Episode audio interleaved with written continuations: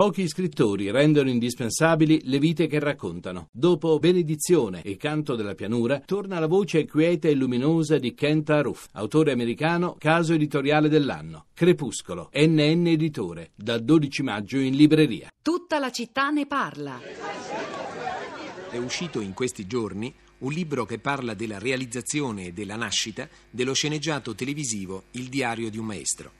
La pubblicazione, curata dal regista del film Vittorio De Seta e da Giampaolo Cresci, espone le varie fasi della lavorazione di un'opera che ha riscosso un grande successo, come testimoniano il numero dei telespettatori che lo hanno seguito, una media di 12 milioni per ogni puntata, e l'indice di gradimento arrivato nell'ultima serata all'82%. Siamo voluti ritornare fra i ragazzi del Tiburtino III a Roma, dove fu girato appunto il diario di un maestro. Insieme al protagonista dello sceneggiato, Bruno Cirino, ai suoi alunni, agli insegnanti e alla gente del quartiere, abbiamo voluto sentire che cosa ha rappresentato quell'esperienza. L'esperienza, come è stato detto da più parti e come io stesso ho detto, è stata un'esperienza straordinaria, e poi lo possono confermare anche eh, i ragazzi, perché si è dato il caso che il film ha funzionato come fatto pedagogico, infatti qualcuno di loro che non andava più a scuola, tipo quelli della Torraccia, poi invece hanno continuato a, ad andare a scuola, anche se con fatica, fanno dei turni pomeridiani perché continuano a lavorare, però hanno preso abbastanza gusto. Beh, penso che è stata una cosa utile per tutti quanti, che potrebbero, gli insegnanti potrebbero prendere uno spunto. Da, e tu ne film. hai preso spunto? Eh, io per sì. te che cosa è stato?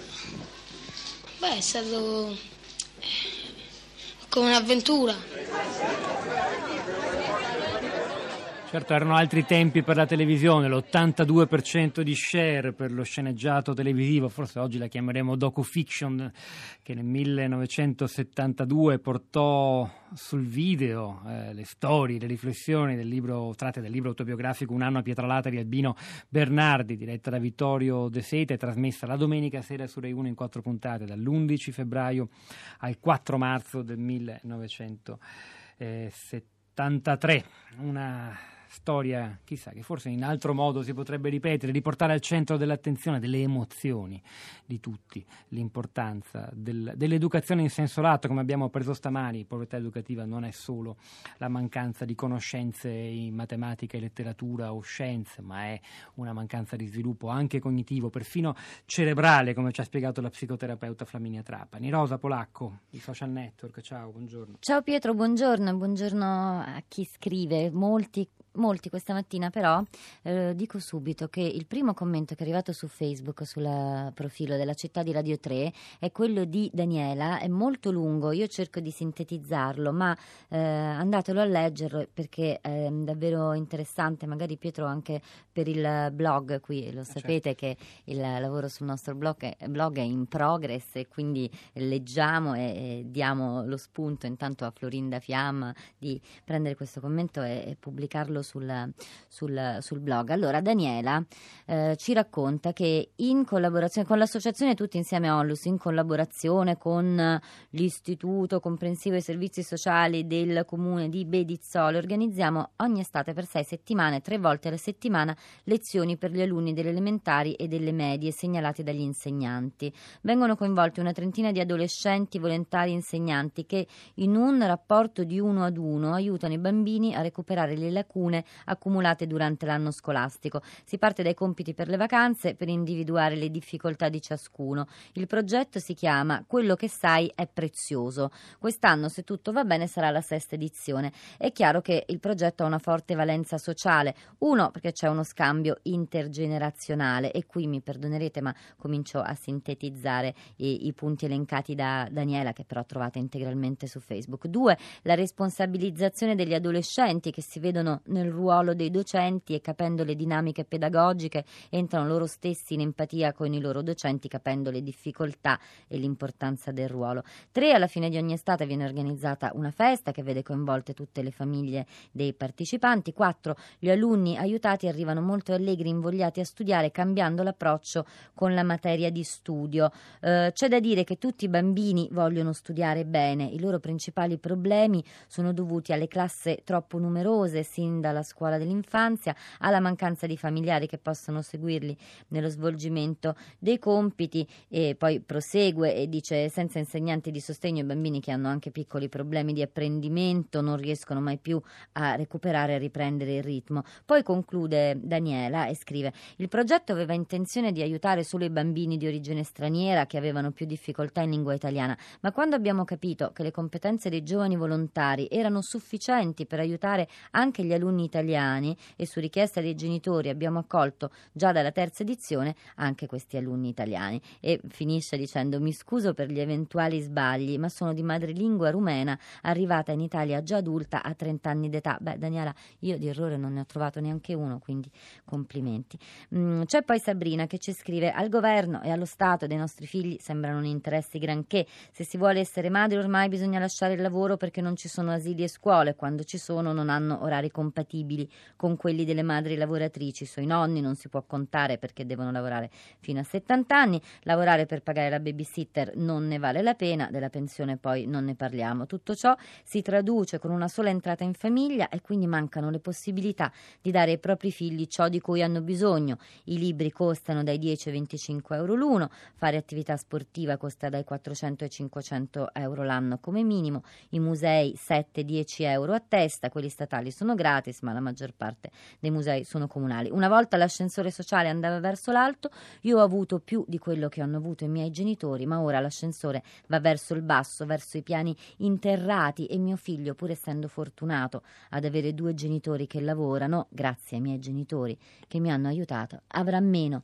di quanto abbiamo avuto io e mio marito. Mi viene in mente una cosa, soprattutto leggendo questo commento di Sabrina quando eh, parla del costo dei libri. Certo, il costo dei libri è, è un problema, però ci sono, dovrebbero essere più sostenute le biblioteche, le biblioteche scolastiche dove i libri non finiremo mai di ricordarlo, si possono prendere gratis. Ci sono tre ascoltatori collegati, volevo solo segnalarvi prima però e ricordarvi, se non lo sapete già, che una settimana fa, lunedì 9 maggio, Fahrenheit si era occupata di questo, di questo stesso tema, la povertà educativa, proprio con Save the Children, un'organizzazione che abbiamo citato più volte perché era l'inizio della campagna Illuminiamo il, il futuro, abbiamo citato tante volte il rapporto sulla povertà educativa di questa grande associazione, eh, con Raffaella Milano di Save the Children, Donatella Natale Anatoli, che è un medico tra i fondatori della biblioteca Le Balate di Palermo, e con la straordinario personaggio che è Eugenia Carfora, dirigente scolastico della scuola media Raffaele Viviani del Parco Verde di Caivano, che avevamo avuto anche noi ospite qui a tutta la città ne parla qualche tempo fa. La ritrovate sul sito di Radio 3 e anche sul nostro blog, se volete, tra poco, questa puntata di Fahrenheit. Vincenzo, buongiorno, benvenuto. Sì, buongiorno, grazie. A lei la parola. Sì, no, mm, io sottolineavo come fosse singolare il fatto che eh, Renzi ripropone mh, mm, una misura eh, adottata dal governo Berlusconi, cioè il fatto del bonus bebè. E, mh, mm, noi pensavamo di esserci liberati un po' da queste misure che sembrano più degli spot ehm, diciamo, mm, preelettorali. Eh, mi aspettavo di, di più insomma, da, dal governo Renzi che dice di essere il rottamatore. Posso solo dire che a questi microfoni il sottosegretario Nannicini, anche alla critica che viene perfino a Chiara Saraceno su Repubblica stamani, in un articolo letto prima pagina, questi soldi non bastano, ci vuole altro, ha detto che altro verrà, quindi noi monitoreremo l'azione del governo nei prossimi mesi su questo fronte. Vincenzo, sentiamo Daniele, buongiorno, benvenuto. Buongiorno, grazie per l'attenzione. A lei, grazie eh. a lei. Allora, io sono un insegnante di un istituto comprensivo della periferia romana, eh, la sede centrale da San Basilio, che è un quartiere eh, tristemente noto alle cronache.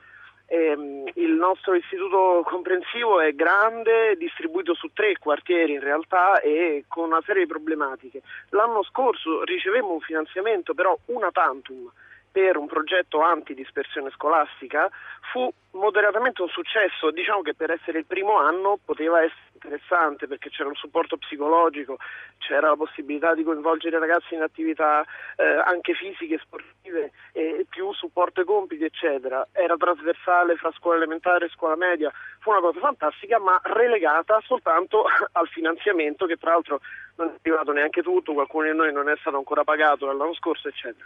Quello che lamento è la mancanza di eh, fondi che permettano interventi di tipo strutturale. Esistono molte scuole come la mia, ma anche in condizioni peggiori, abbiamo sentito, ehm, che avrebbero bisogno, proprio come, co, come eh, acqua, di, ehm, di interventi anti-dispersione scolastica e non abbiamo i fondi, neanche, non riusciamo neanche ad attivare una linea internet che ci permetta di connetterci e di attivare tutte le risorse digitali che si richiede alla scuola del XXI secolo.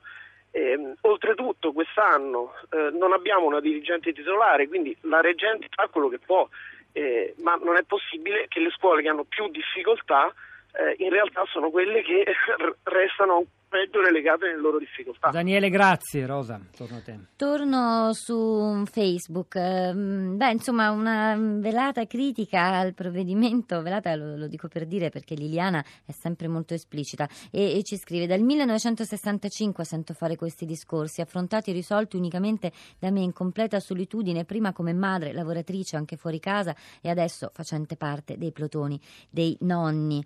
Mm, Claudia scrive a Trieste dai tempi dell'Austria Austria ci sono i ricreatori comunali, di più e meglio che gli oratori, con personale qualificatissimo a complemento e integrazione dell'attività scolastica, comprese le numerose attività estive e non c'è nessun politico che osi sottovalutarne l'importanza. Molti complimenti poi per l'intervento di Flaminia Trapani. Katia, buongiorno e benvenuta. Buongiorno, grazie a voi. A lei la parola.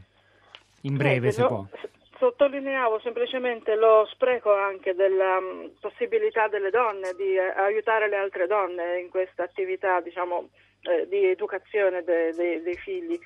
La mia esperienza personale è questa, mi sono laureata 30 anni fa, specializzata proprio con questi argomenti, asilo nido e scuola materna. In 30 anni non è cambiato niente, il mio fallimento personale io lo ritengo anche un fallimento collettivo del mio paese che non ha utilizzato le mie competenze e ha lasciato me nella tristezza, diciamo, e, e, gli altri bambini senza possibilità di, dell'aiuto che avrei potuto modestamente anche dare. Katia, raccogliamo anche la sua testimonianza, io la ringrazio. Rosa, forse possiamo Un tweet chiudere. solo, quello di Silvia, dice spesso la povertà educativa dipende dalla povertà educativa dei genitori. Partiamo da loro e aiutiamo i genitori ad arricchirsi culturalmente. Noi adesso ci mettiamo a lavorare anche sulla città di radio3.blog.rai.it, ci sono tante storie oltre che analisi da condividere per capirne di più. È il momento di Radio Tremondo, c'era Luciano Panici oggi alla parte tecnica, Cristina Faloci alla regia, Pietro del Soldai Rosa Polacco a questi microfoni, la nostra curatrice Cristiana Castellotti e Florinda Fiamma vi salutano, ci risentiamo domattina alle 10.